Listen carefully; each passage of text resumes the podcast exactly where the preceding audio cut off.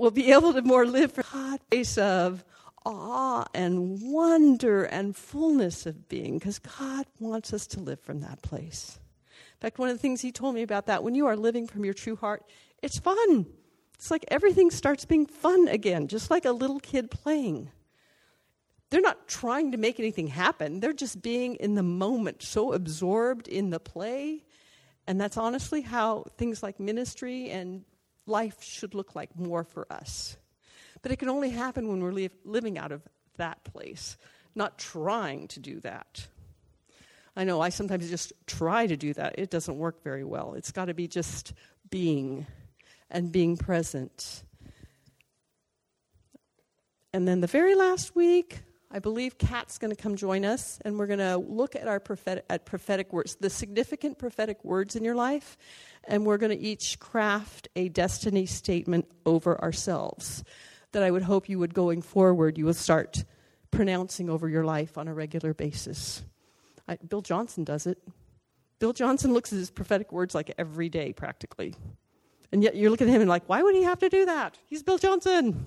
Well, he's probably become who he is in large part because he keeps reminding himself of who he really is, who he is designed to be. So, so that's kind of where we're going. There is a reason we're doing these things and building them up little by little by little. So, we are going to look at the area of self protection today because we all do it. I do it. We do it for good reasons. It's not because we wanted to wall off our heart and have hard hearts, but we do it because things in life hurt sometimes. Um, know, this would work better if I turned it on, wouldn't it? There we go. Let's see. And yes, hey. we are all born with an incredibly deep drive to know who I am. How many of you, when you were a little kid, you're like, I want to be a firefighter. I want to be a nurse. I want to be a lawyer. I want to be a whatever. I think my one of my sons was like, I want to be a BART driver. And they were convinced that that's what dad did for work because he went to BART every day, so he must just ride BART every day. That's a kid's mind. So you're supposed to always ha- keep hold of that sense of anything's possible. We want to know. And we also know, we also have that sense of, of a void inside. I'm sure that's part of the fall. That's part of eating of the tree of the knowledge of good and evil, that sense of am I enough? Because we're not get, we we stopped getting our sense of worth and sufficiency from being engrafted in Him at that point in time, and we're now at the we're re- working on rehealing our hearts so we get that all back, not just by faith, but by experience. We already have it by faith, but we want to experience it in fullness.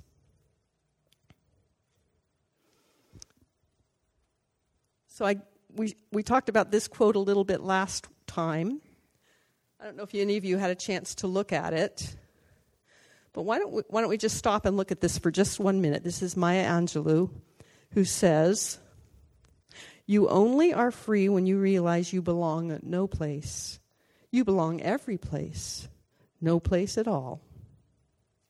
The price is high, the reward is great just curious. Anybody have just you know we can have a little just open discussion. Anybody have any thoughts about that? Especially the how come the price is high and how come the reward is great? Any thoughts?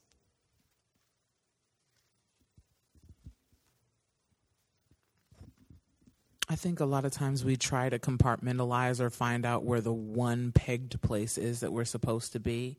And in that, we limit ourselves because we try to fit ourselves in this one pegged place. And so um, the idea that we're free when we realize that we can't just peg ourselves one place and then corral ourselves.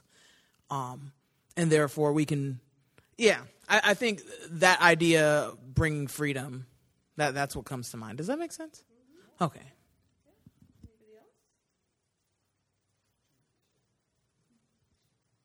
How come we belong no place? What does that mean? But every place. What does that mean?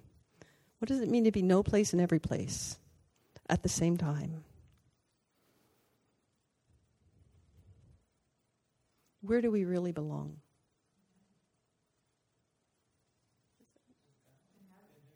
In heaven, in heaven, engrafted in God. He is everywhere. So it's sort of like saying we don't belong to a place, a finite place. We only belong to the face that it, the place that is infinite place. But yet we, we try. We try, I got to go to the right church. I got to go to the right school. I got to get the right job. Right? We try and make ourselves belong by these external things. They're never enough.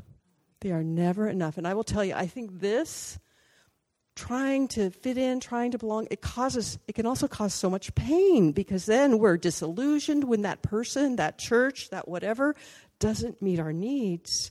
Then we're hurt, we're disillusioned, we're disappointed because we want it to fit to fill us, right? And none of those things can fill us. They can be additive, they can be good, they can be fit who we are and, and we can be feel like we can be ourselves there, but they're never going to satisfy us in that deep, deep heart place. Only God can, can't He? The price is high. Why is the price high? Yeah.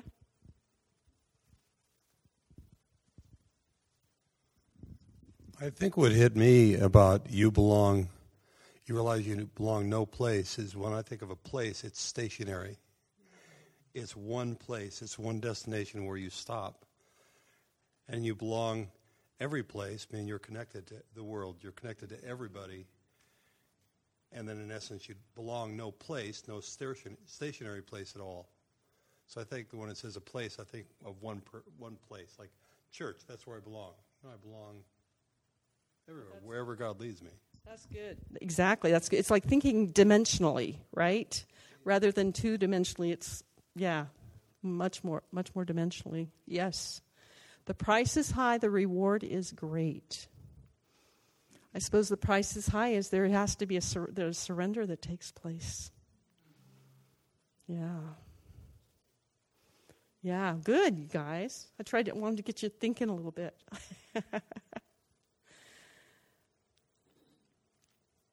So, this is something we learned from Leif Hetland when he was here. Because so much of our sense of worth and identity comes from this concept of belonging. Do I belong or do I not belong? And he, sh- he pointed out with us, unlike the world, the world tries to tell us that somehow it's our behavior that makes us belong. No, that is not the kingdom. The kingdom says you belong. And because you belong, you have a set of belief systems. And because you have a set of belief systems, that is what your going to behavior and actions are coming out of. This is how the kingdom thinks. And this is this is how um, if you wanted me to send send the slides, I probably could, but I can't send the movies, but I could send the slides. Behavior has its roots in our belief system, and our belief system has its roots in our sense of how we belong. And this pain, if we don't feel like we belong, can be so de- devastating that often we will use behaviors or dysfunctional beliefs to numb the pain. Things like codependency, addictions. I mean, you just name it, it goes on and on and on we so want, you know, to fill that thing in there. So, that God has a way to meet every need we have.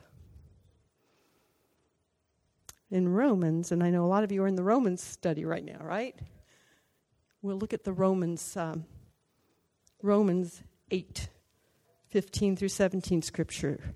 God has given us the spirit of adoption and you did not receive the spirit of religious duty. Well, that sounds like fun. Leading you back into the fear of never being good enough, but you have received the spirit of full acceptance, enfolding you into the family of God, and you will never feel orphaned, for as He rises up within us, our spirits join Him in saying the words of tender affection beloved Father. Oops. There it is. I'll try that button. There we go. For the Holy Spirit makes God's fatherhood real to us as He whispers into our innermost being, You are God's beloved child. And since we are His true children, we qualify, fully qualify, to share all His treasures, for indeed we are heirs of God Himself. And since we are joined to Christ, we also inherit all that He is and all that He has. We're like His brothers and sisters. Everything He gets in that relationship with the Father is ours. Just kind of a heady concept, really? But yes, it's why Jesus came to give us that same connection He has and it gave him such delight to know that that was worth everything he did to buy for us. That same place of belonging, that same place of joy, that same place of knowing a Father who believes in you and a Father that's there for you always. Thank you, Jesus. Well, let's look at a couple of brothers. You'll know this story well the prodigals take a look at a couple brothers who were struggling to find their sense of worth and identity. So this is um, Luke 15, prodigal son story. I should, it really should be prodigal sons, because they both were prodigals, really. And Jesus said, Once there was a father with two sons. The younger son came to his father and said, Father, don't you think it's time to give me the share of your estate that belongs to me? Which he's the younger brother, which isn't quite the case, I don't think. I think it's supposed to go to the older, right? Or at least go to the older one first, but yeah, he was he was itching to go. So the father went ahead and distributed among the two sons their inheritance. Shortly afterwards, the younger son packed up all his belongings and traveled off to see the world. He journeyed to a far off land where he soon wasted all that he had on a binge of extravagant and reckless living. With everything spent and nothing left, he grew hungry, for there was a severe famine in the land. So he begged a farmer in that country to hire him. The farmer hired him and sent him out to feed the pigs. The son was so famished he was willing to even eat the slop given to the pigs because no one would feed him a thing. Humiliated, he finally realized what he was doing and thought, There are so many workers at my father's house who have all the food they want with plenty to spare. They lack nothing. What am I here dying? Why am I here dying of hunger, feeding from pigs and eating their slop? I want to go back home to my father's house, and I will say to him, Father, I was wrong. I've sinned against you. I will never be worthy to be called your son. Please, Father, just treat me like one of your employees.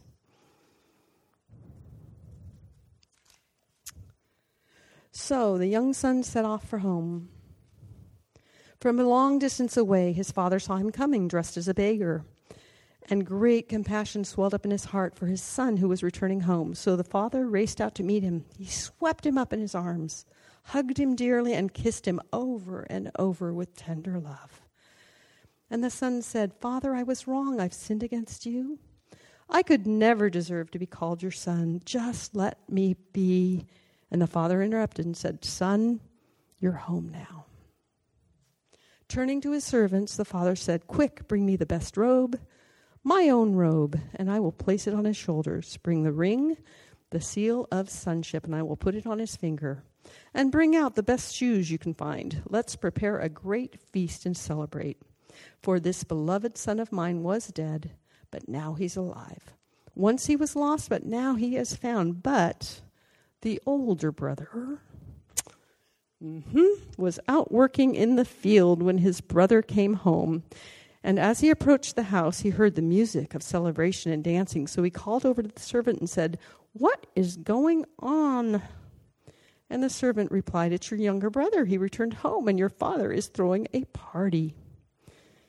The older son became very angry, refused to go in and celebrate. So the father came out and pleaded with him, Come on, enjoy the feast with us. Come on home. Come home with us. And the son said, Father, listen, how many years have I been working as a slave for you? Performing every duty you've asked as a faithful son. Can't you see? Yeah. and I've never once disobeyed you, but you have never thrown a party for me because of my faithfulness, my great, humble faithfulness. Never once have you given me a goat that I could feast on and celebrate with my friends like he's doing. But look at this son of yours. He comes back after wasting your wealth on prostitutes and reckless living, and here you are throwing a great feast for him. So, just this story, just to point out a couple different ways we might try and find our sense of worth with the younger brother. He was like the party animal. I need to go out and experience the world and get stuff, and then I'll feel like I'm enough. If I get enough friends, I have enough money, if I have enough experiences, adventures, then I'm going to feel like I'm enough. Because he felt the void inside. That's why he thought all that money was going to take care of, and all the, the things that money was going to buy was going to somehow fill this void, but it never did. And then we had the older brother I will be enough when I am perfect enough, when I obey enough and I'm faithful enough and I just do all the right things in just the right way. Well, I will probably guarantee that father had probably affirmed him and he couldn't even hear it. And how many times when we are looking to get our needs met with these kind of measures, we can get, be getting affirmations, we can be getting, you know, positive feedback. We can't hear it. It's never enough younger son finally got it because he got so broken and said, Really, all that stuff didn't help, didn't take care of me. It's like an alcoholic that finally gets to realize all this numbing all my emotions with all those all those times where I drank myself drunk and I'm still empty. There's something called a um, a dry drunk, which is somebody who is able to have enough self discipline to stop drinking, but they don't change their behavior, right? They don't change their attitude. They're still bitter, like the elder brother, bitter, resentful, blaming. A lot, a little bit of blame shifting going on with their older brother there. So both of them needed to get to the place, and may the elder brother someday get there. I don't know.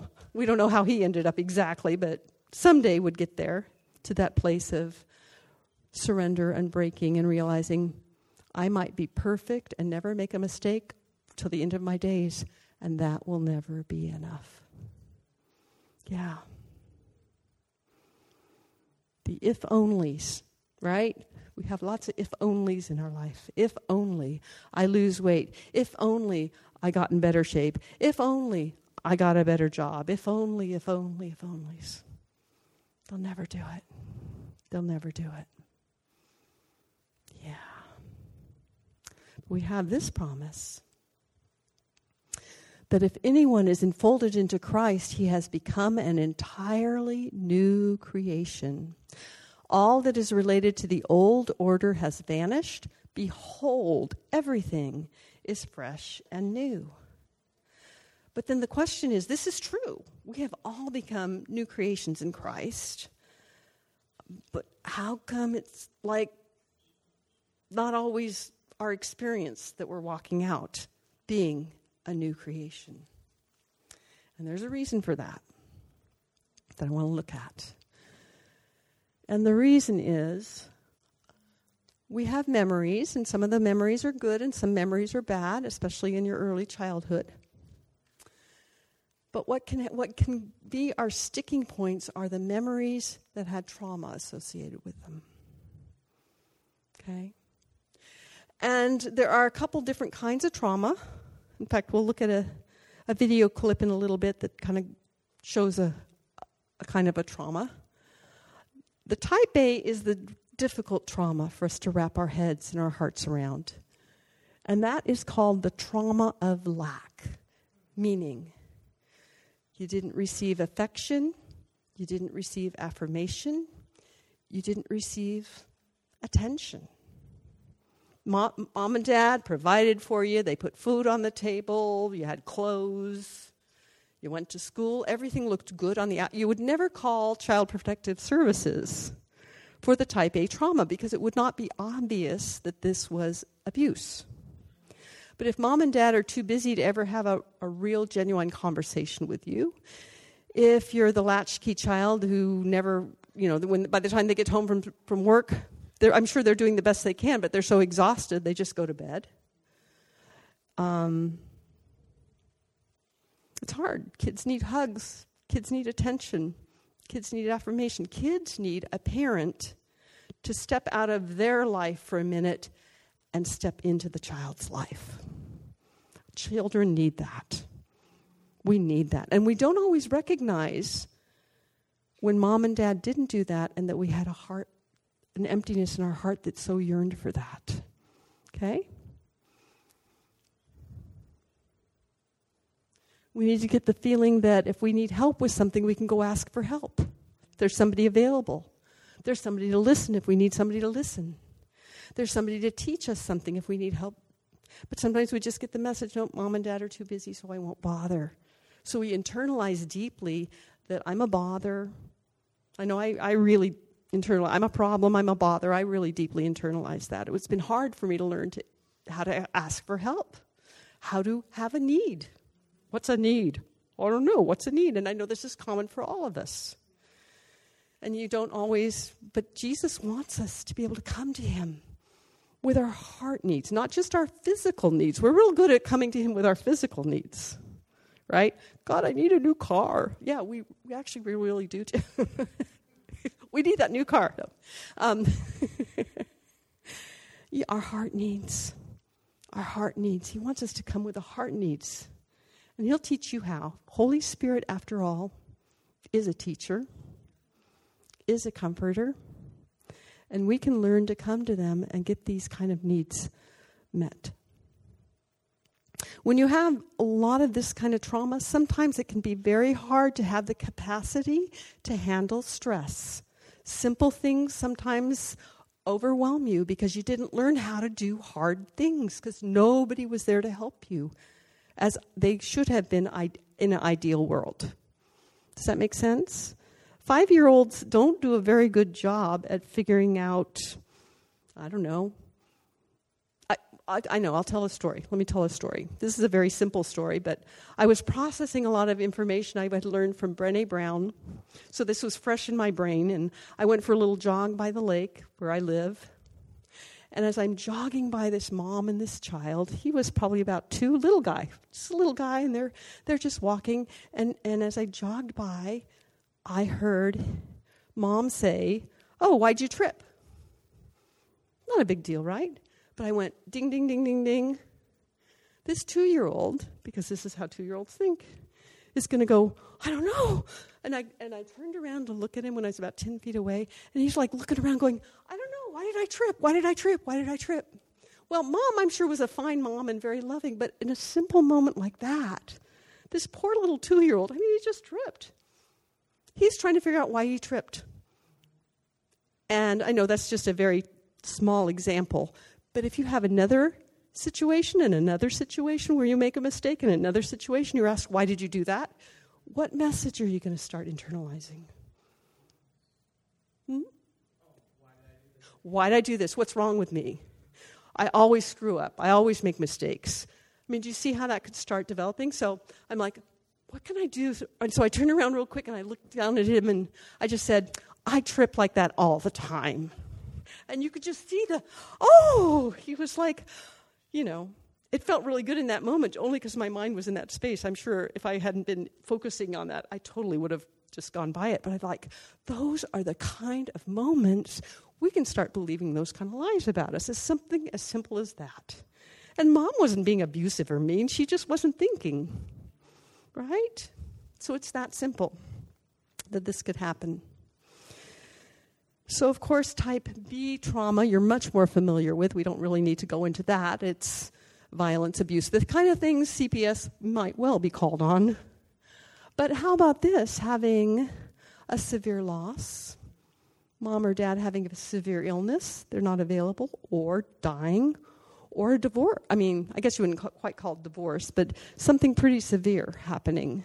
Or I've known, I've done ministry with people who were asked to care for their younger siblings at much too young of an age. And it actually really damages their psyche a lot because they are so overwhelmed. How does a five year old take care of a two year old? They can't, and they shouldn't. But it happens sometimes. And it's very, very hard on them. And then they start developing beliefs about themselves like there must be something wrong with me that I can't figure out how to take care of. I can't figure out how to get the bottle and uh, right and all this. So, okay. The good news is, and there's some really good news, and this picture is actually for my daughter because she really likes meerkats. Aww. The good news is, even though these traumas cause such deep wounds, because when they happen, we feel so alone to figure it out. Like that little boy, you know, I don't know, I don't know, why did I trip? I don't know. But if there is a support system present, if there's somebody there, it makes all the difference. People can survive unbelievable trauma if there's somebody there to be with them.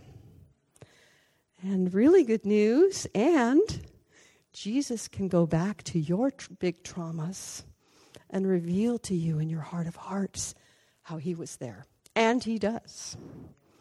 And he does. Yes. Thank you, Lord. So we are going to now watch a little video clip, and probably some of you have seen this before because I've shown it a number of times when I've taught this kind of material. Um, it's a little clip from a movie from, I don't know, a while back. It's a little, and maybe, I don't know how old it is. It's called The Kid with Bruce Willis. It's a great movie if you want to watch like a Destiny movie, or a, it's, it's, really a neat, it's really a fun movie. Um, and in the movie, Bruce Willis is an adult, and on his birthday, he has an encounter with his child self. And he has grown up to be everything he didn't want to be when he was a little kid because he had some traumas. And we're, this, this clip shows the, one of the traumas that happened to him. Um, he was, as a child, he's like, he wanted to be married and he wanted to have a dog and he wanted to have kids and he wanted to have a plane. And he was none of those things. He was this driven, sort of mean spirited, you know, type A personality that was hard on himself and hard on everybody around him. So, in this clip, we'll see the adult Bruce Willis and the child Bruce Willis, and just watch what happens as they go back to the moment of the trauma and how it changes this time.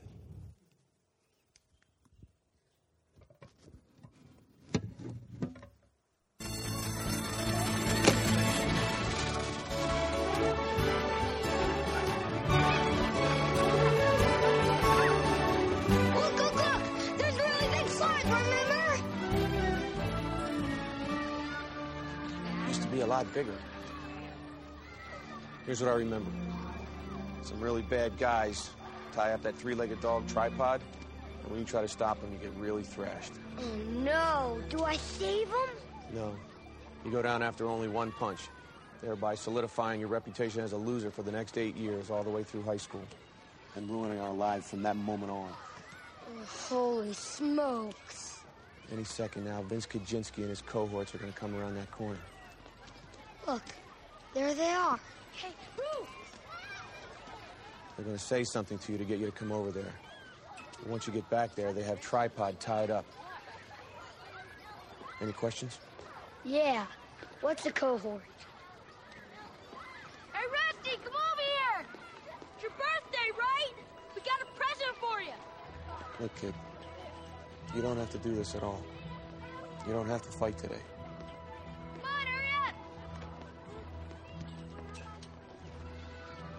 No. If I don't go against them today, I'll have to fight tomorrow or the next day. And today, you're here with me. That's right. I'm here with you today. I can do this. You can do it. Don't be afraid. Here I come! Right here.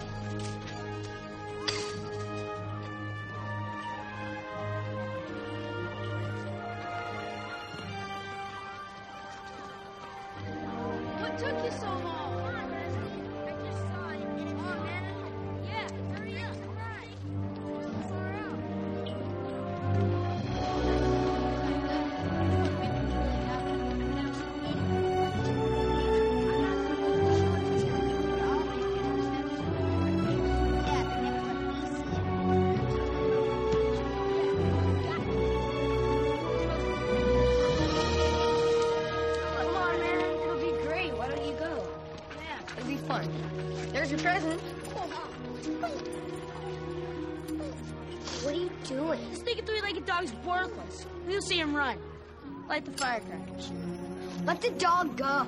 You guys are dirt bags. What'd you call us? Dirt bags. Good shot. what a dope. Yeah, shooting so that was far out. Right on. Yeah, right on. We rule. Oh, that's how it's going to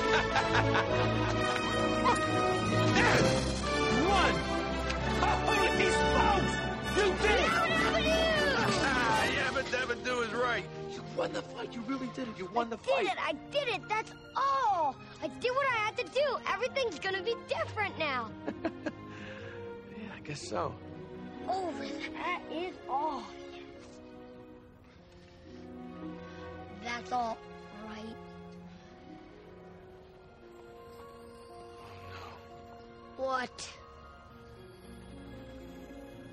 It's not over. This gets worse, kid. Much worse. What are you talking about? I won the fight. It wasn't the fight. That wasn't it. It's not over.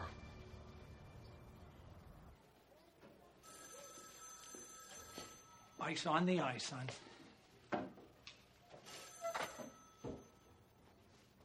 Mr. Branch, I put all the reports on your desk.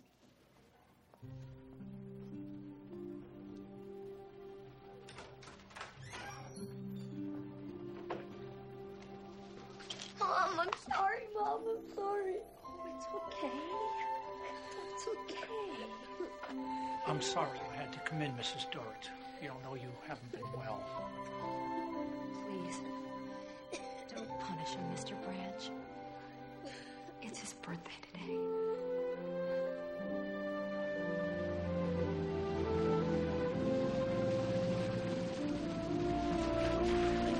Mom, Daddy. Gloria, open the door. You out of your mind?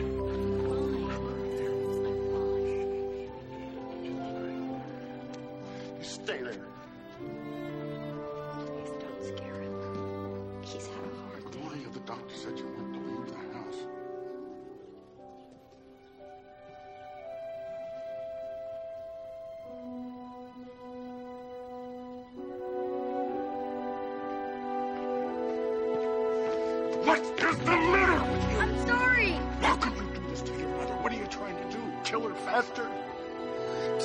We're gonna lose. You pull some stuff like you did today. You're killing her. I found the screw, Dad. Look, screw. Stop crying. Here's the screw, Dad. Look, here it is. Here it is. I found it. Stop Please, crying. Daddy, look at the screw. Here it is. Stop crying!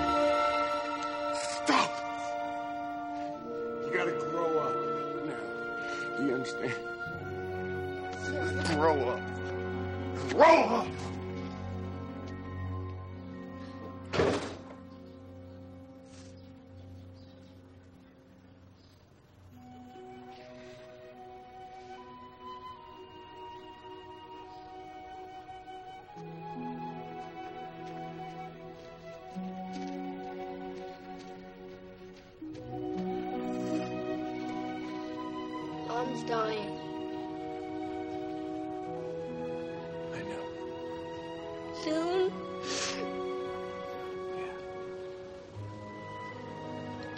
Birthday. Did I do it? No. No, you didn't do it. It's not your fault. Dad was just saying those things because he's scared. Because he knows that he has to raise you alone. He doesn't know how to do it.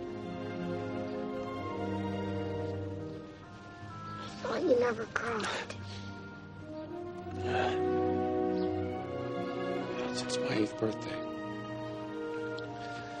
Guess I'm starting up again. Come. Because I just figured out where I got that twitch from. Somebody called the ambulance.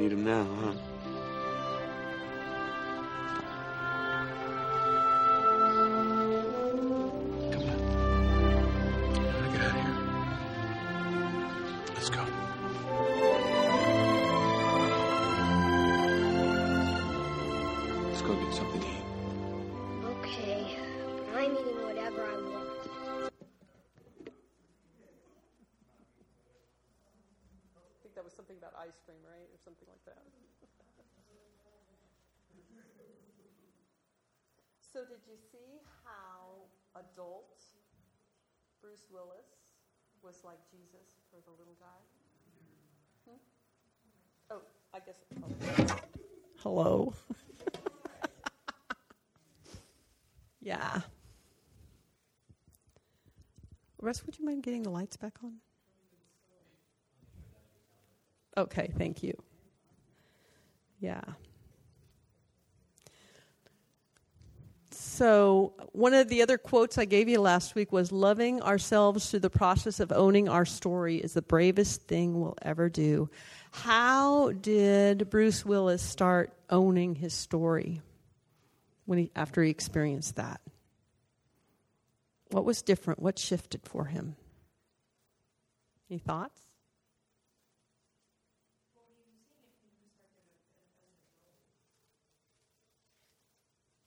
As an adult, and how is that different? what his um he could appreciate what his dad was going through like like that it wasn't he could see more objectively that it wasn't his fault Yes. And that his dad was just really stressed out and yeah Yeah, that's a, yeah, that's a big deal, and that's often is the case for us when we have you know those kind of experiences growing up. We think it's us because kids are self-centered, and that's actually normal for a child to be self-centered. So you think something happened, it must be my fault. Dad's angry, mom's depressed. It must be, and then Jesus can come into that and give us that revelation. Uh, he began he began to define himself and his own character based on what he believed about himself versus somebody else defining that. Exactly. And, you know, you could see he decided to be perfect, to be hard, to never cry or show emotion because if he did, bad stuff happened. I um like the whole scene where he thought it was the fight that caused all this issue in his life, but it was the thing that happened afterwards and the smaller thing. So he got that revelation like, no, this is the big thing. And and that often happens where we're thinking it's a bigger situation that happened and it's just one word that somebody said to us that shifted the way we thought about life and the way we thought about ourselves. And I actually would propose we think it's the more surface thing when it's really a deeper, more vulnerable. Because it was dad, as opposed to the bully at school. At school, this was dad I live with every day, and he just told me, "I'm killing my mom. Oh, this is unsurvivable. What am I going to do with that? I got to shut that down, and I got to shut down a good part of my heart with that kind of a concept, right?" So I was going to have. Oh, and, and the owning our story. I thought this was a fabulous quote because owning your story means being really honest about your feelings, being really honest about what you believe about yourself, about what you believe about the situation, and not just kind of blaming everybody else out there for what's going on. It's owning it, saying, well, this hurts. Well, this part's good. This part really hurts. I don't know how to handle this. I don't know what to do about this. It's, you know, it's that owning it. It's, it's saying, I did this. I made this decision. Now I get to choose what to do with that. Or I could live in resentment and bitterness the rest of my life and blame everybody. It's because dad, what dad did to me that I'm all messed up. That would be not owning our story, right? Yes, it is true that people hurt us, but if we live in that the rest of our life, nothing will ever shift for us, will it? So I'm going to have you all um, just spend a few minutes getting um, getting into groups of maybe three, two or three, and I know some of you need to stay with within your because of language issues. But how about just groups of two or three? And we already kind of talked about the top um, question, but how about share a little bit if you can relate to a time of trauma that has marked your life? And were you alone? And have you ever been able to be with somebody? And I'm going to I'm going to give you two minutes each to share. I know that's kind of a lot, but um, if you could share, so break up into groups, no more than three people, and I'll let you know when two minutes goes by, so it'll be time to shift. You might have to get up and move a little bit. I know. And those of you who are groups of two will get more time to share. Wrote something down here. I'm like, oh, that's good. I should share that. Releasing our trauma involves admitting the pain how it has affected us. We, want, we need to be really honest. How it affected us. And coming to believe that Jesus is able to meet us in that pain, whatever it is, no matter how deep, He is able. We give Him our story, we trust Him with it. He washes it and cleanses it, rinses away all the trauma, and hands it back to us clean and pure. So when you do this process and you allow him in, you'll still have the memory, but the sting is gone. And that's the difference. Okay? You can still have gone through something awful, but that awareness that he would be with me in that and he would experience every bit of agony with me, yes. But we need to get that, of course, by revelation, but he will, he will do that for us. He's amazing. He will. It's why he came and as a human being, as a finite human being. So that he could know exactly what it felt to be so but to be limited, to be in the flesh, to have to eat, to get thirsty, to get hungry, to feel lonely, to feel all those things. He did so that he can really meet us right where we are. I mean, he could have come anywhere he wanted to, right? I mean, he could have come as a superhero, right?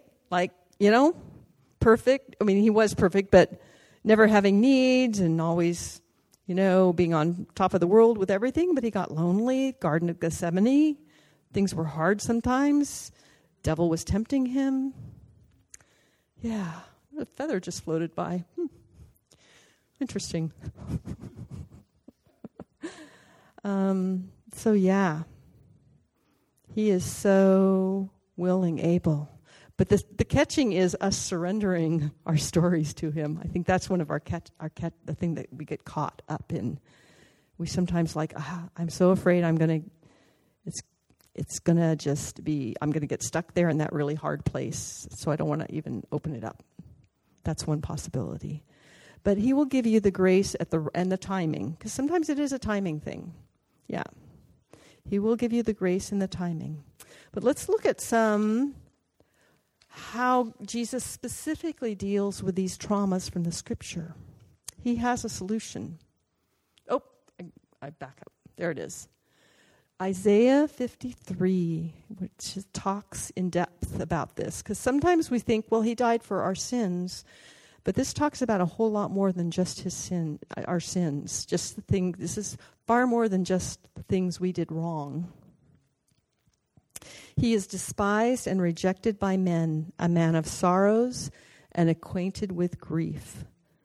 And we hid, as it were, our faces from him. He was despised, and we did not esteem him. Surely he has borne our griefs and carried our sorrows. Yet we esteemed him stricken, smitten by God, and afflicted. But he was wounded for our transgressions, he was bruised for our iniquities. The chastisement for our peace was upon him, and by his stripes we are healed. I mean, he went into any kind of trauma, pain, loss that we ever could have. It's all right there rejected, sorrows, grief, despised, hated, and yet he bore our griefs. He wants to. He doesn't want you to hold all these things on your own. He wants to give you the light yoke for the heavy burden. And some of us are carrying that heavy burden. In fact, why don't we just, I think we'll just stop here for one little moment. Why don't you close your eyes? Yeah. Why don't you just close your eyes? And remember a little bit earlier, we were in a place where we were hanging out with Jesus, and I ask you, Lord, that you would refresh and bring that time, that memory back of how we were being with you, sitting with you, walking with you, whatever that place looked like. Bring us back to that place, Jesus. And would you reveal to each one of these if there is something they are carrying, if there is a heavy load that is on them that, that they don't need to be carrying. That maybe it's become so familiar that you thought you just had to.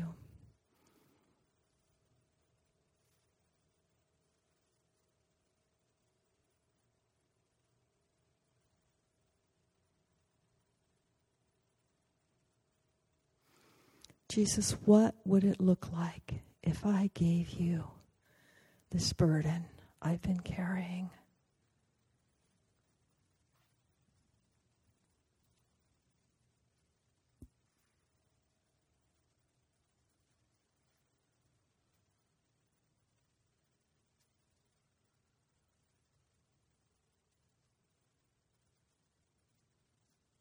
What is this burden doing to my heart?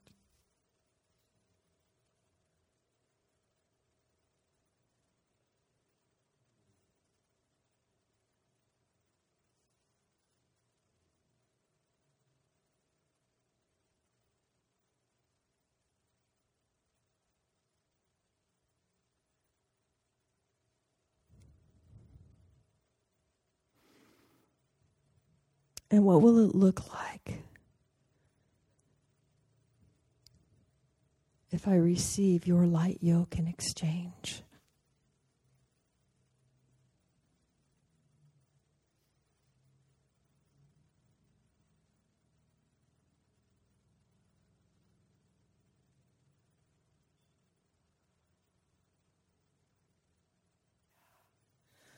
So if you're feeling that, that you'd like to agree with that, just let it release to Him. Just let the weight come off. Whoa, and let it release. And let it flow out of your heart onto Him. Yeah.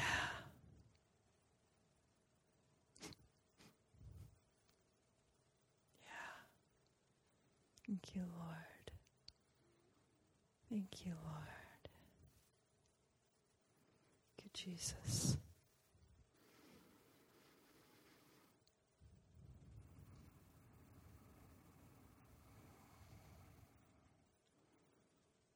Thank you, Jesus. You understand our sorrows and our griefs.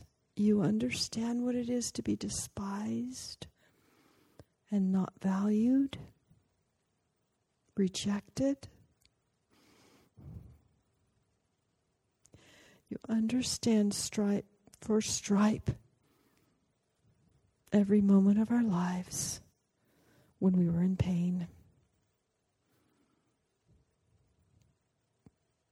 And thank you, Jesus. It gave you joy in knowing you could step into our lives and take this burden off. We were never meant to carry on our own, ever.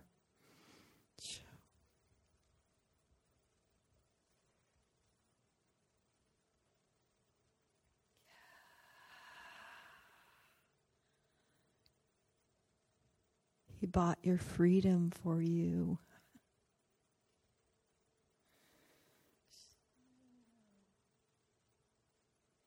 He bought your joy for you.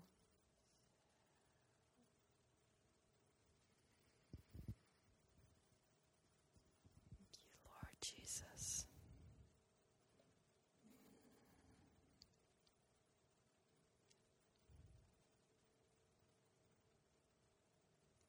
Thank you, Jesus. Thank you, Lord.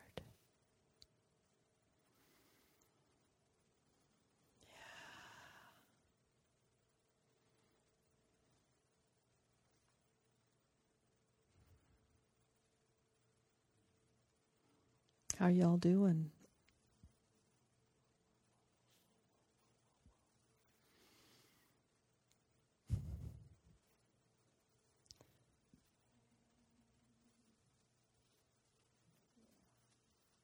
Thank you, Jesus.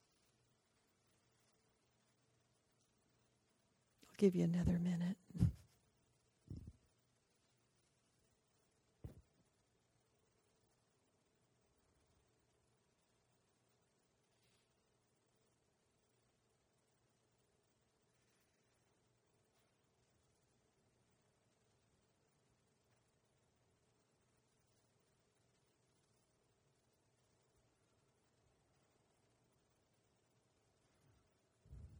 Isn't he amazing?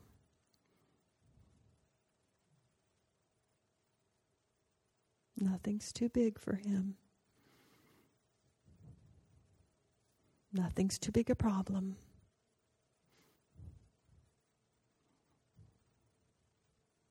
Nothing's too small either.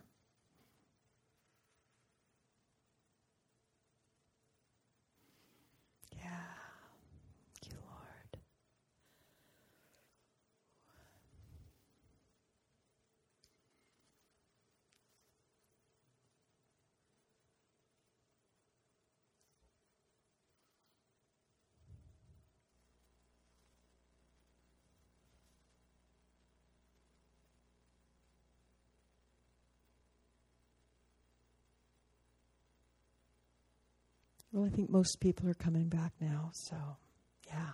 I know some of you went pretty deep with that. It's really good. Really good. Thank you, Lord, for what you're doing in our hearts. But you can stay there if you don't want to get engaged quite yet. That is perfectly fine, especially in my class. If you want to go somewhere and crawl in a corner, I'm totally good with that. We are going to watch a very short clip by Paul Young. And I don't know if any of you know this, but TBN has some awesome, awesome um, clips called Restoring the Shack, where Paul Young does some talks based on The Shack, the movie, the movie book, The Shack. Really good. Yeah. So this is just a, we're going to watch a couple clips from. So this is going to be looking at what kind of what we just did, how much God wants to partner with us and reveal whatever aspect of of his heart we need to see we need to experience in order to get our healing. And so paul will this will be i don't know like 5 or 6 minutes i think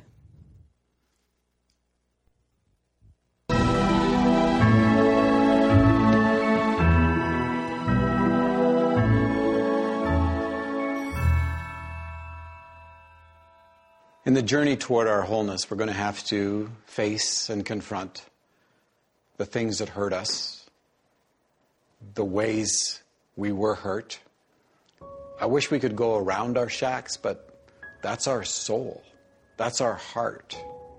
Thankfully, some of us have habitable places, but some of us, we didn't get good help. And our places on the inside are broken. We're going to have to confront the shack. And thankfully, God is with us in that. Thankfully, God knows how to help us discover the things that are broken and restore us. And part of that is going to be forgiveness. Eventually, if not in this world, it's reconciliation. On my dad's 80th birthday, I went for a walk. And I felt God put his arm around me and said, Paul, your dad, he hasn't known how to be a father for 60 years. He's not suddenly going to figure it out. I said, Yeah, I understand. Then I heard the whisper I'll be all that to you and more, if it's okay with you. It's okay with me. God meets us where we're at and then works with us, walks with us. God doesn't grab out of our hands our survival mechanisms and our safety skills, but works with us to the point where we're willing to let them go. I'm going to read to you a little section near the end of the book in the morning of sorrows. And God, early in the book, comes to Mackenzie as a large black African American woman, and now comes as a man. I don't want to lose the paternal nature of God in the middle of this conversation. And that morning, when Papa showed up, Mackenzie was surprised, but intuitively recognized him and asked why the difference. And he said, Today you're going to need a father. Papa? Yes, son. Sophia helped me understand a great deal about Missy yesterday, and it helped talking to Papa. Uh, I mean, talking to you too. Mac felt confused. But Papa stopped and smiled as if he understood. So Mac continued Is it strange that I need to talk to you about it too? I mean, you're more like a father father, if that makes any sense. I understand, Mackenzie. We are coming full circle. Forgiving your dad yesterday was a significant part of your being able to know me as father today. Incremental steps, slow, arduous. Sometimes we don't even recognize that one little change in this part of our soul begins to unlock something that seems totally unrelated.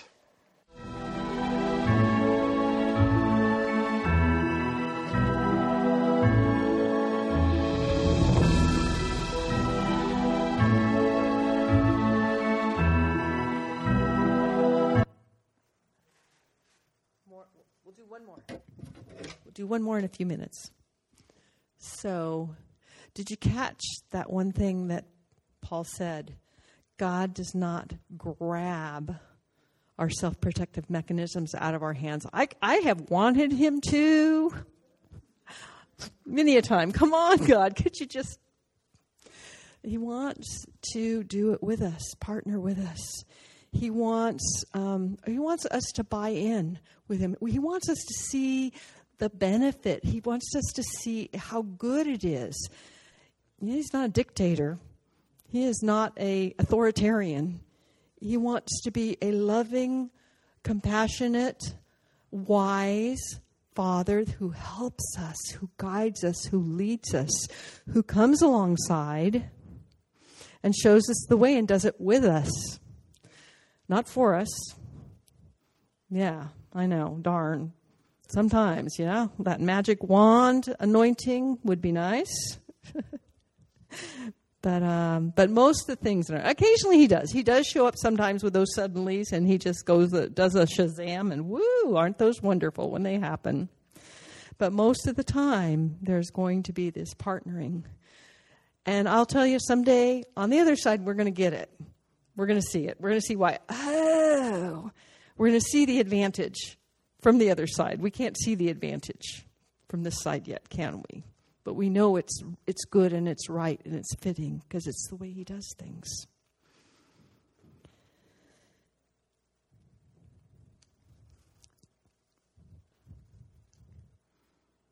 Oh, turning it on again would be good. Yeah.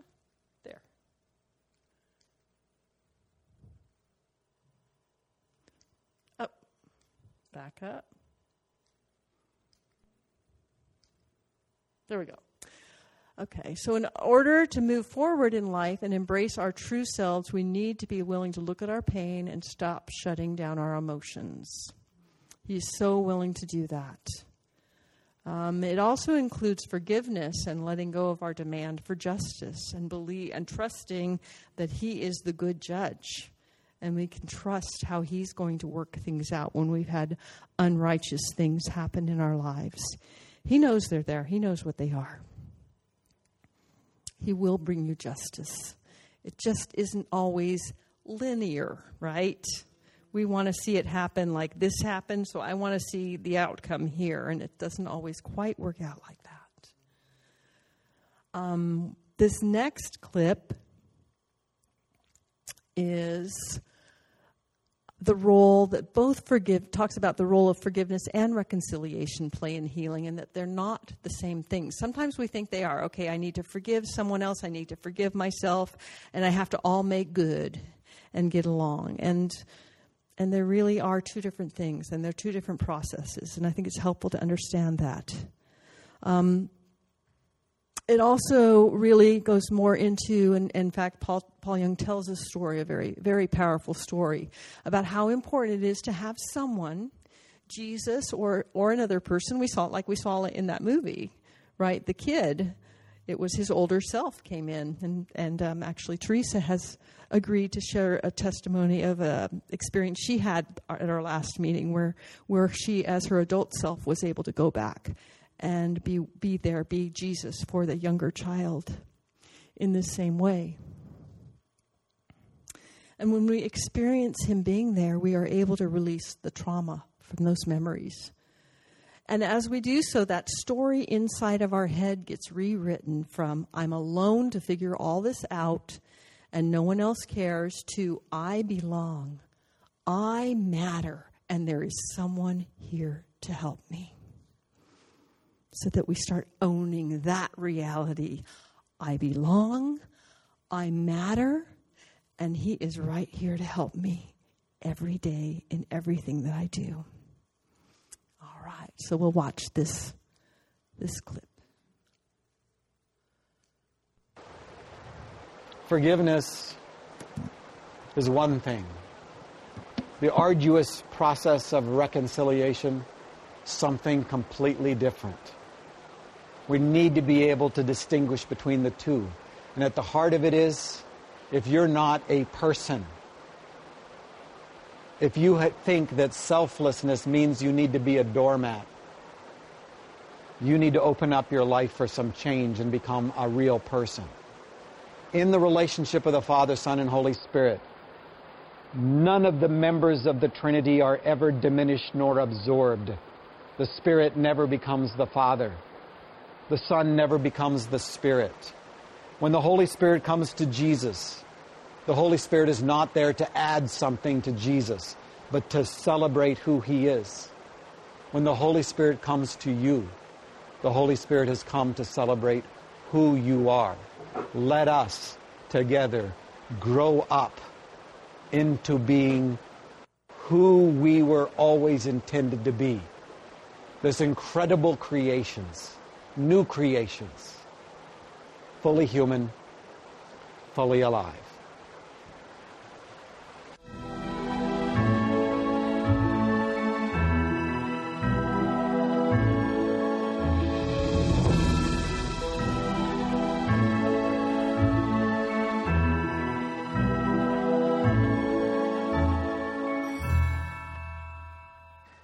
I want to read you an email that I got this morning.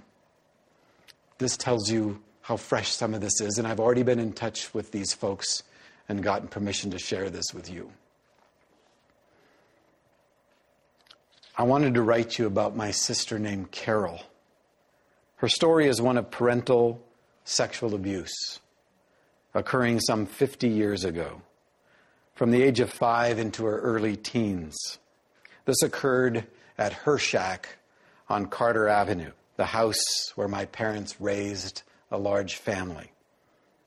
Carol entered into a deepening relationship with Jesus as a little girl, but it wasn't until her college years she brought Jesus back to the family.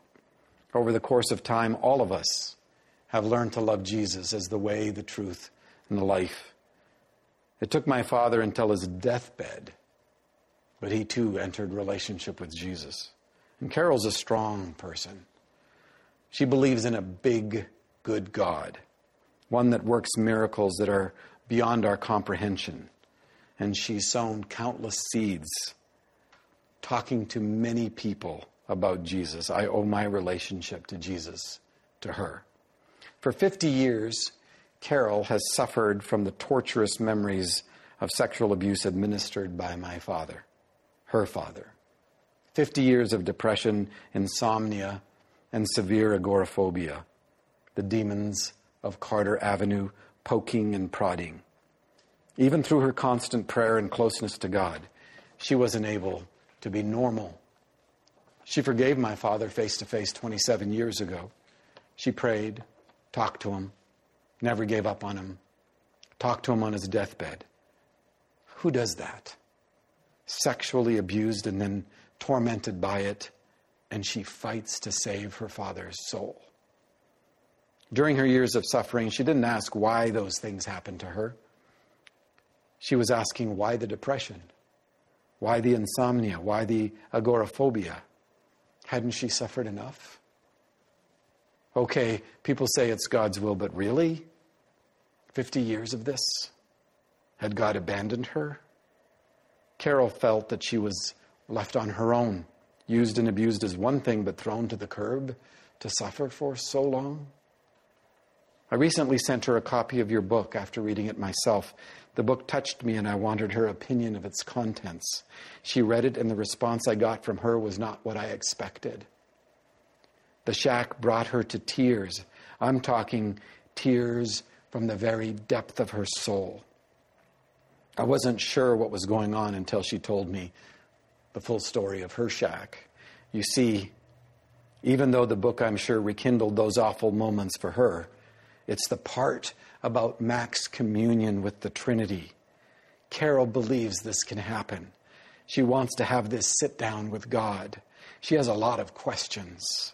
She wants to say that she accepts her cross, but she tells me she knows that she hasn't been abandoned.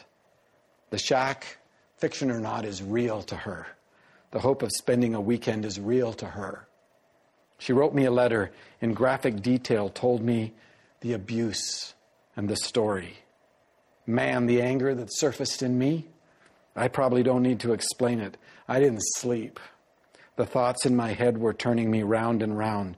I knew I was going to call her in the morning, but what was I going to say to her? What words to comfort her? I didn't have anything. No bullet points, no catchphrases, nothing that I thought would help, and I fell asleep. I don't know when, but when I woke up, I had this thought.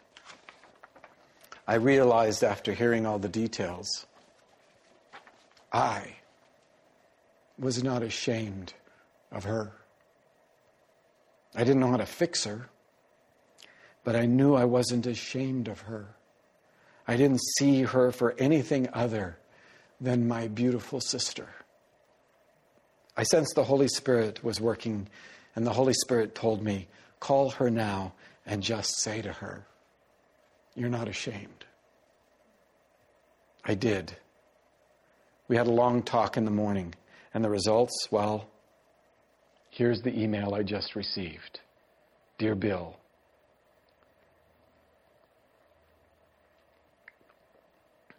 you did something for me on Monday that no other family member has ever been able to do. You met me at Carter Avenue. You met me in the shack. Hand in hand, you and I walked through every room. We opened every crawl space. We looked behind every door and investigated under every bed. My big, strong brother went into the scariest place on earth with me and proved that there was nothing to fear. Nope, no monster here. Nope, no monster here either.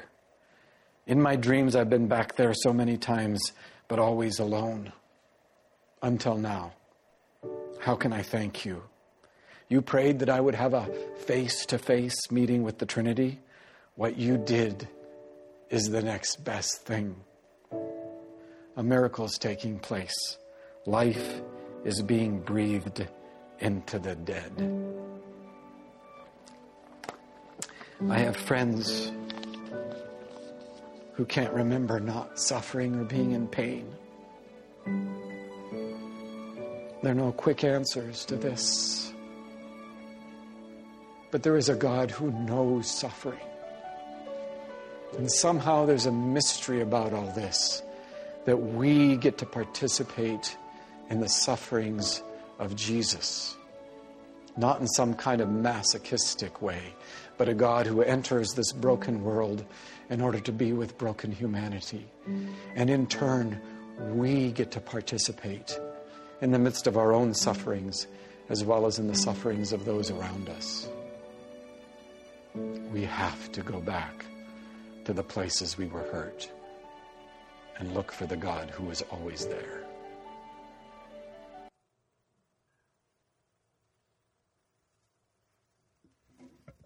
Isn't that an amazing story? Like, wow. To have her um, so, Carol, so wounded and yet so um, willing to love. Wow. That's pretty amazing. But I thought that was so interesting. The thing she needed to hear was from her brother is, I am not ashamed of you. So it told, tells you that she was carrying a lot of shame. You know, I'm a I'm a Christian. I love God, but I don't sleep at night. Um, well, I'm not going to go any further now, or we'll end up doing ministry. And we actually have another amazing story to hear. And if Teresa Ma could come up, please. She shared with me, um, sweetie, she shared with me a story from our last time here that she, when she had an encounter with Jesus in a memory. And I asked if she would share it, and she said yes. I had another encounter. it's, it's related. Is it? Well, go for it. Can I sit down? So I won't shake in so much. sit down. um, okay. Yeah. Uh, just build up a little bit background here. Um, since I can remember, I since I can remember, I love music, and I love playing music, play piano. Uh, but this is not a good idea to my mom. So every time, every week, I ask for tuition fees um, it's a challenge. Mm. But I insisted. Mm. I actually make it through and got enrolled in a conservatory in uh, Australia. And um, I love it. It's like dream come true. And I try hard. Um, I actually did quite well, and I got a scholarship and invited to be studying postgraduate, all that. And mm, but one day, uh, I was uh, chose chosen uh, to uh, go outside the school and having a concert in a, a strange town I never been, and seated about three to, to four hundred audience.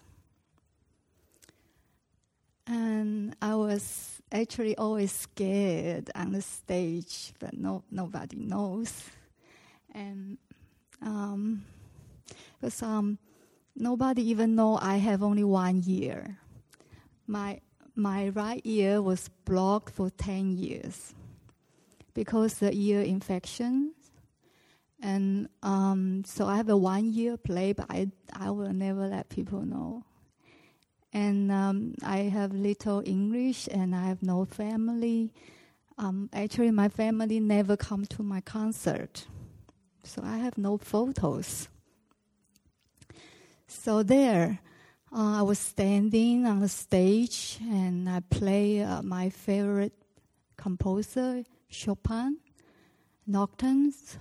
Mm. Uh, normally, the first couple seconds, my feet will shake a little bit, but when the music starts, I am somewhere over the rainbow. Uh, that's beautiful. I I forgot where I am, but mm, that time, uh, I can only hear my heartbeat beating so fast. Then music stopped, and I can't continue. My mind went blank. Everything just stopped. Everybody watched at me. Uh, I uh, all I know is run. and I stood up, run as fast as I can uh, into the back of the stage, and I keep running running until no one can find me.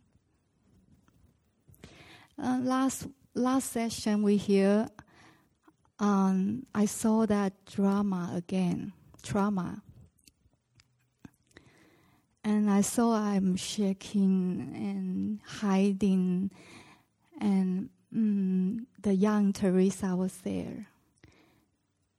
And I look at the young Teresa, and I was thinking, I want to help you. what will I, what will I do now? I like to make it over. Then I, I approached the young Teresa and I asked her, How about let's go back to the stage together? Let's go together. And I can turn page for you. and uh, I hold in her hands and we go back. That This is the vision, okay? Yeah. Then we go back on the stage and I bow and I say, I'm sorry, can I try it again? That's what I really want to do. That was 25 years ago. And what was surprised me, uh, when I look up, then I saw Daddy's on the first row. He's nodding, nodding his head and smiling at me, and I, I got encouraged.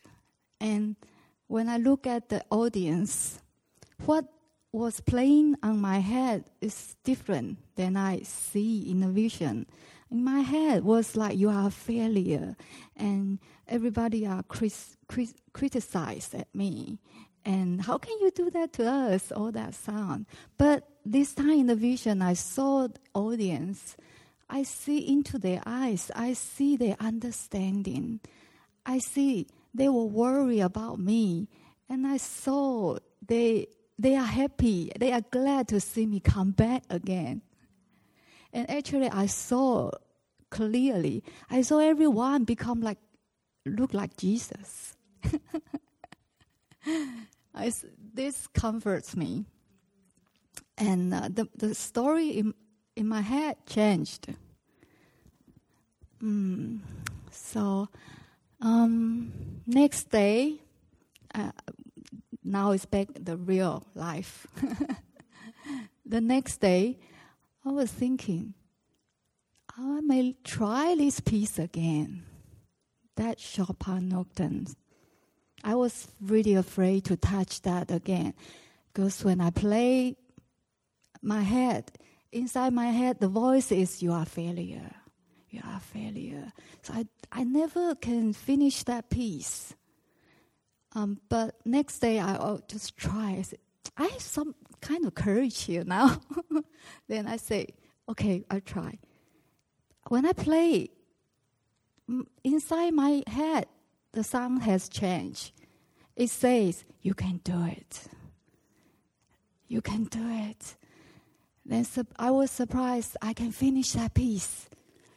And Henry said, I never heard you play that piece. I said, Oh, it's big difference. Um, then uh, in the same week, um, we have a, a, home group at home, and we were taking a communion. Uh, while I was taking the bread, I saw the young Teresa again in my vision. She is taking, she was taking the communion with, with me. So that's two hands together. she was taking the communion. Then I saw she met with Jesus there. And she she hold Jesus holds her hand and she will never be shaking on the back of stage, but now she is home. Thank you, Jesus. do I need to share? I had an encounter that is uh, just now. Oh, sure. Can I share? yes. a little bit. Uh-huh.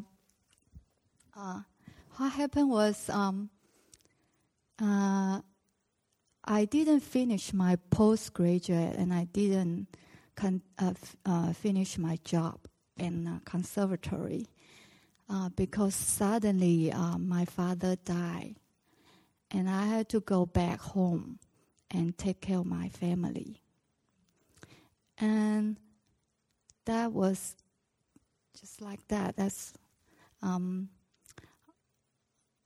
it's become really heavy and intense, and I I decide um, give up my dream and go home and and forgive forget all about about my dream to be a musician or pianist. And just then, I I remember that uh, what happened, the trauma, and I am very disappointed about myself. Then, in the vision just then, I saw uh, I become like a little ant. Lifting a big rock on my head. It's really heavy. And suddenly I see Jesus come and he lift up the, the big rock and look at me and say, I found you again. and would you like to come out? And I have a piece of bread for you. And instead of rock, I, uh, she ga- he gave me a, a, piece of bread. Then uh, we walk uh, to a cliff then we just sit like this and hang our legs on the cliff and look ahead. There's a mm, forest full of life. And he pointed out far and said, Future. Thank you, Lord. Wow. Wow. Isn't that amazing? Wow. Wow, thank you so much. And um, Teresa, you spoke very well. I think we all understood you. Just so you know, don't hesitate if you have something else ever to share because we, we, we understood you very well. So thank you so much. And I think it was, in some ways, I think, correct me if I'm wrong, somewhat parallel to the story about Carol where some shame came off. Yeah. And it, it's, it gets so familiar, we, we, we, we think it's us. That feeling of shame, that feeling of I'm not enough, that feeling of there is something so wrong about me, I need to hide part of who I am. Um, and I want to maybe give a new context to a certain script to the scripture. Um, yeah, familiar scripture, but this brings a new a new context to it from Corinthians. We can all draw close to him with a veil removed from our faces. And with no veil, we all become like mirrors who brightly reflect the glory of the Lord Jesus. We are being transfigured into his very image as we move from one brighter level of glory to another. And this glorious transfiguration comes from the Lord, who is the story. We allow those parts of our hearts that are hurting to look upon the Lord when we allow the veil to be rent and we start, we just start becoming like Him. But things like shame keep us from trying to, from allowing that door to be opened.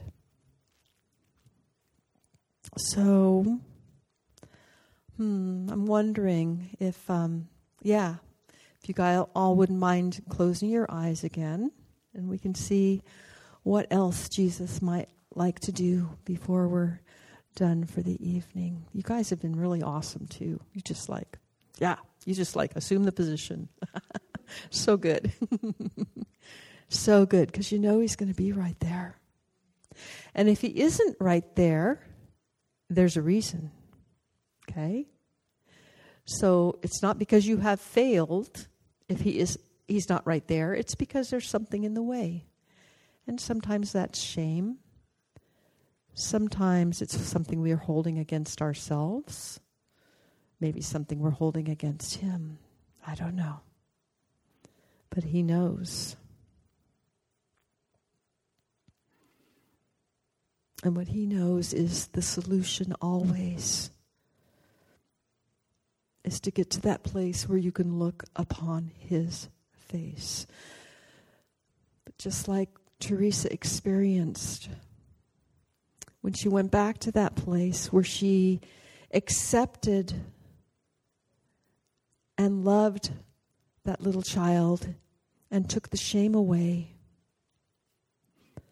The way she saw herself, the way she thought about herself suddenly changed. She started seeing herself. She started thinking about herself like he thinks about her. Able, wanted, enjoyed, valued.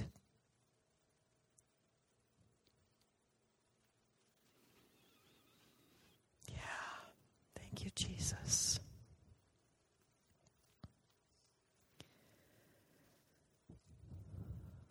So, what I'm wondering is if we could ask this question. First, I'm just going to ask, I'm just going to pray a little bit. I'm ask Jesus, would you just move anything out of the way that would try and keep us from a deeper experience with you? Would you bind and bring into full restraint anything that is trying to interfere, hey, or lie to us? Would you move that out of the way for this time this evening? Thank you, Lord. Thank you, Lord. Thank you, Lord.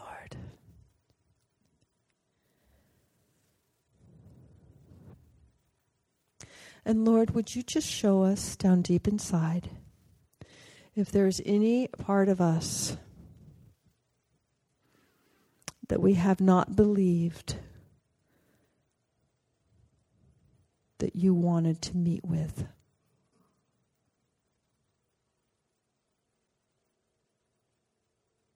any part of ourselves we haven't wanted to be with.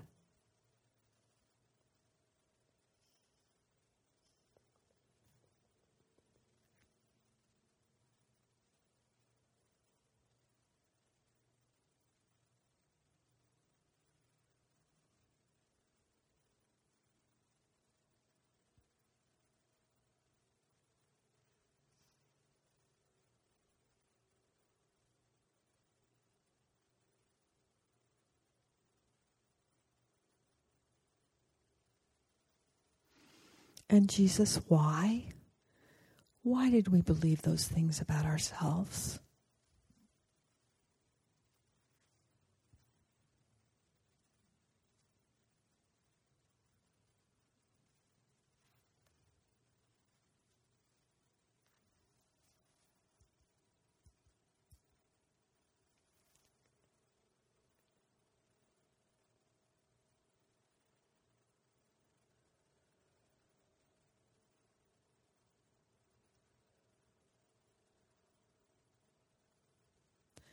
Jesus, will you draw closer to us now?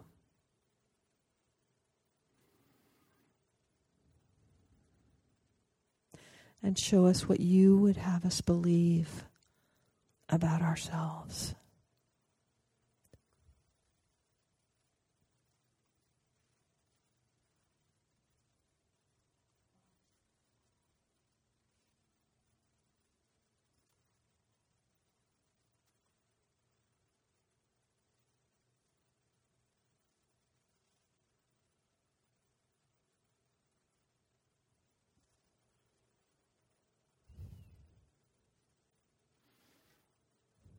What is it that we've never been able to see before Jesus about who we really are?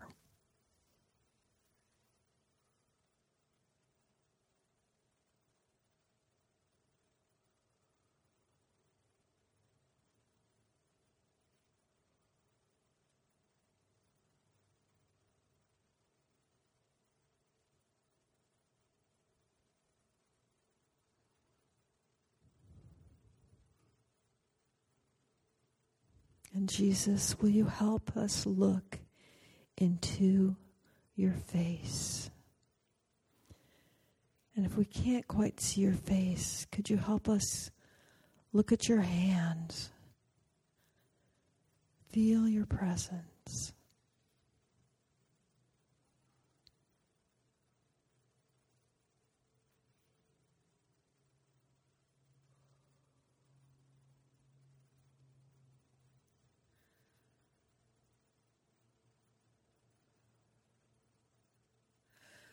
What is His presence saying to you right now? What are His eyes telling you?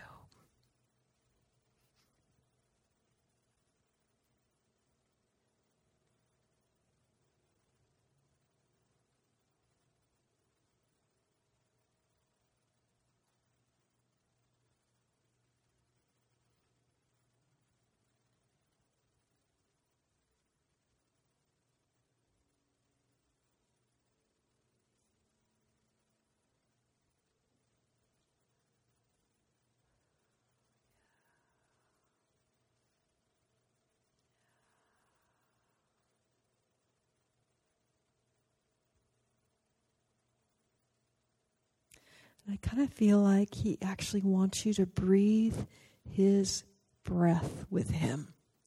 Wow. Right now. Wow. Wow. Yeah.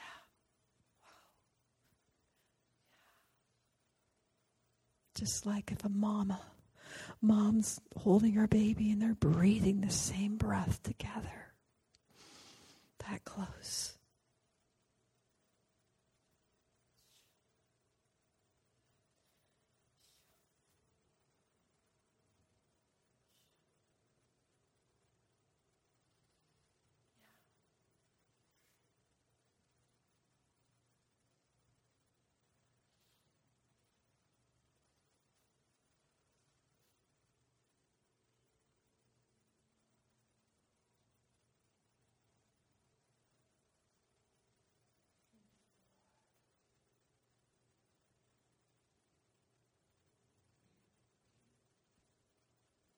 Thank you, Jesus, that you know who we really are. you see us untainted, pure, whole, complete, nothing missing, without shame. Yeah, holy before you, holy before you. Not what we do, but who we are. That's what you're looking at. Who we are. Who we are. Who we are. Yeah. In glory and in eternity, the fullness of who we are.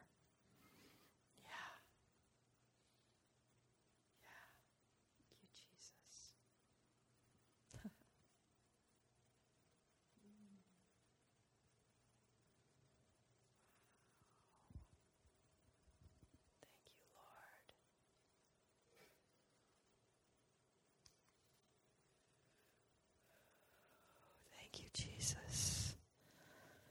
Oh. Yeah, and I just bless each one of you with a, ooh, a Brene Brownism here.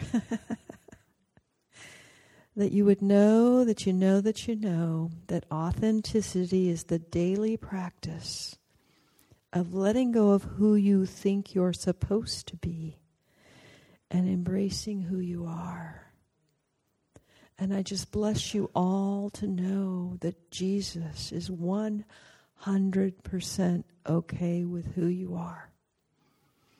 And um, Jesus, I just want to just close this time right now and ask you to seal everything that got done, everything that you brought by revelation, every door that got opened. Thank you, Jesus. You're going to leave nothing unfinished. that you understand us through and through. And that you're going to take continue taking each one of these from glory to glory to glory to glory into the fullness of their authentic selves as defined by your book he wrote. Ha! From before the beginning of time he wrote your book. He knows who you are. It's all in there. And I pray, God, as you see fit, continue to unfold and release our stories to us as you say they are. Yeah. And cleanse away anything, Lord, that does not agree with what you know to be true about us. Thank you, Jesus. You are so good. Hey. Yeah. Amen.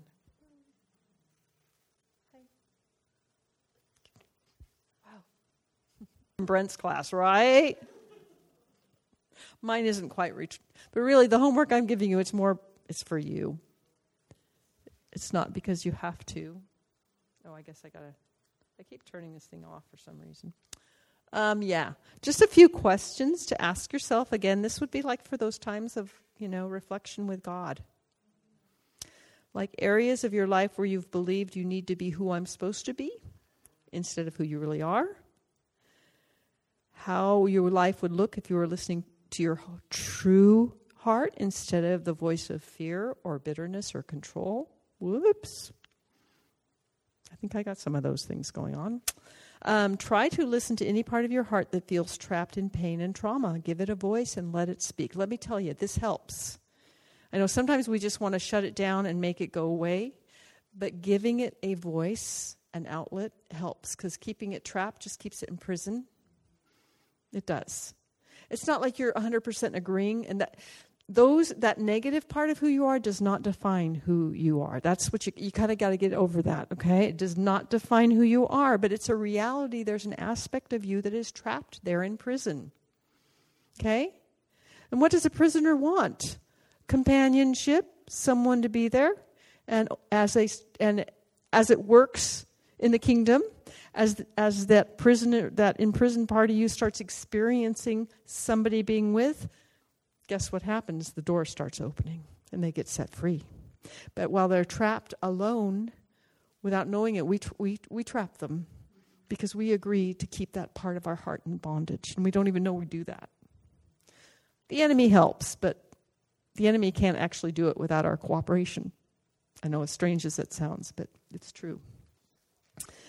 And um, so I'd encourage you to even journaling that and journal the pain, but then say, okay, Jesus, what would you like to say to the pain? It's a very powerful way to journal if you've got a place inside that's been trapped. So if you like these.